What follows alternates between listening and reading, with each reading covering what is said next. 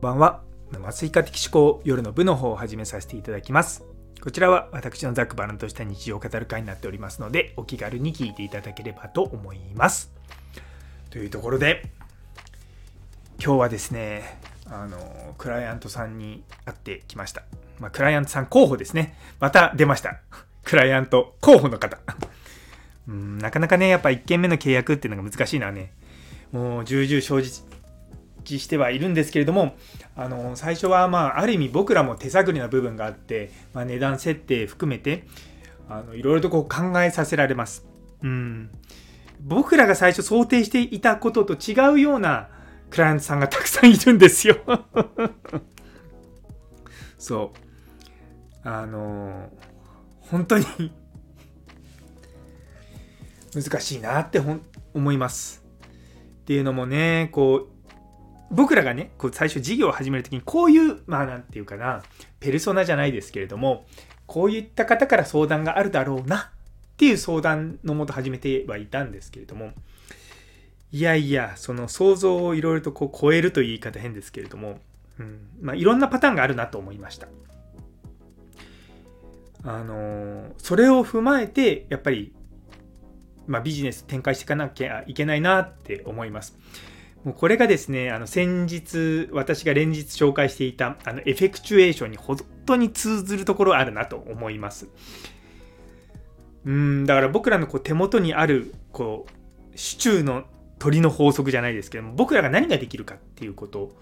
と、まあ、相手が何を求めてるのかっていうことの間のこのギャップもそうですしまあそうですよねなんか向こう側の先方の意見っていうのもすごく僕らの勉強になるんですよね。なんで、まあ、どういった形が正解なのかっていうのがいまだにちょっとまだ見えてはきてはいないんですけれどもまあおぼろげながらにですねやっぱま事業としてどういうふうにしていくのかっていうことをもうしっかり考え始めてきました。まあ難しいですね。やっぱビジネス 当たり前のことですけども。当たり前のことですけど、ビジネスは難しい。相手あってのことなので、うん、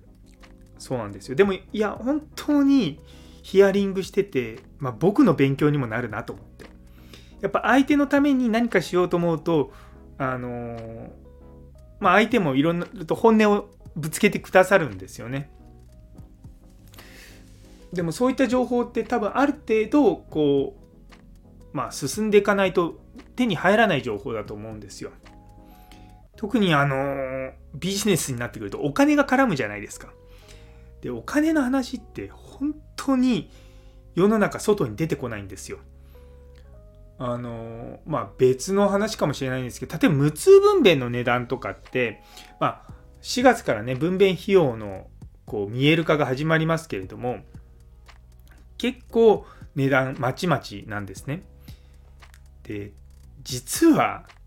あのアメリカの無痛分娩の情報もあんまり出てきてないんですよ。まあ、ネットとかで見るとね、アメリカは保険が効くからとか言うんですけど、まあ、そもそもその保険に入るのにすごいお金がかかったりとか、あの、まあ、いろいろとあるわけですよね。で、その中で働いてる人たちも、お金がいくらなのかわからない。その細かいところまでは分からない。でざっくりとは分かりますよ。でもなんか細かいところとかちょっとブラックボックスになってるみたいな話をされてたんですね。あやっぱこうなんか何でもかんでも透明性とかねトランスパレンシーっていうようなアメリカであってもそうなんだっていうのは思いました。あちなみにですねカナダはあの皆保険制度で無痛分娩の値段っていうのが分かっているので、うん、それは参考にはなるんですけどもあの介保険制度だとこう時間ごとにこう無痛分娩の値段って上がっていくんですね。でそまあ、アメリカも多分そのシステムが一番多いんですけれどもそうなってくるとあの早く産もうと、まあ、妊婦さんが思ってしまうことも、まあ、なくはないと。あとはその無痛分娩する時間を極力短くしようと思って我慢して我慢して我慢してみたいなっていうことが起こりうるんですね。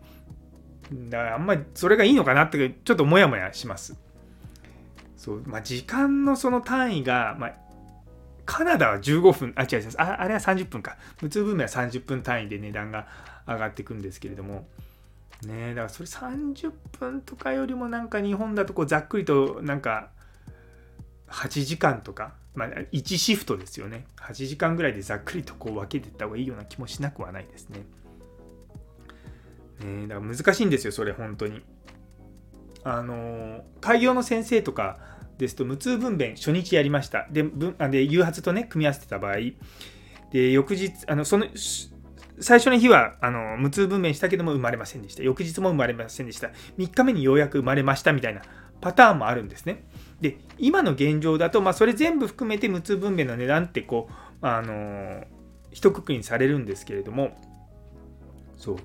そこをどうしていくのあのどういう保険制度にするのがいいのかなっていうのもちょっとそう今日の話を聞いてて思いましたねいや難しいですよ本当にどうしていこうかなと思って。まあ、ごめんなさいね。これはビジネスの話じゃなくて私のあ仕事の話です。あの、無痛分娩の保険の、まあ、委員なのかな。まあ、一応委員ですね。まあ、もうやっているんですけれども、まだこうもやっとしてんですよね。そもそも形質分娩が保険になる前提で話してますけども、その時に一緒に乗っかって無痛分娩が保険になるのかどうかっていうのも話題になってて、選定療養費になるかどうかとか、まあそういうなんか細かい議論があるんですよ。あのー、ね。まあ、とにもかくにもですね、やっぱりこうビジネスでな、ね、生徒かと話す機会が増えてきて思うのが、いろんな面で期待をされている部分もあるし向こうの懐事情もあるしそうなんですよ。あの無痛分娩をまあ、使ってって言い方変ですけれども無痛分娩を始めることによって分娩数を増やそうと思うことところと分娩数を維持しようと思うところってやっぱりちょっとニュアンスが違うんですよね。トーンが違うんですよ。やっぱりそこのところはあの僕自身がちょっとこう理解してなかったなと思ったところです。あとこう広めるっていう部分もあったりとかやっぱりニーズは多いんですよ。あの妊婦さんとかのアンケートを取るとやっぱ無痛分娩されてない施設だと無痛分娩やってくれると嬉しいみたいなのは結構多いんですよね。なんで確実にニーズは増えてきてるけれどもそれに対してこう医療機関が提供しきれてないっていう部分はあるんですよ。まあ、だから今無痛分娩値段が高いっていうのもあるんですよね。これがまどこでもできる医療になれば逆に値段が高すぎると、ま、来なくなるんですよね。あのとある病院だと値段を12万から20万に上げたと。でもそれでも妊婦さんが殺到してるんですよ。っていうのは他にやってくれるとこがないから。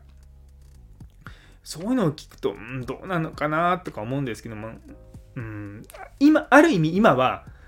ボーナスステージだと僕は思ってます。その無痛分娩のその経営をしてるところからすると、それはプラスにかなり傾いてるけども、そうなんですよね。難しい。こんなことをですね、ずえておりました。まあ、とにもかくにも、まあ、広める前提上あの広める上には絶対的にこう安全を担保するってことが、まあ、欠かせないのでそこをどこまでやっていくのかってところもあると思うんですよね。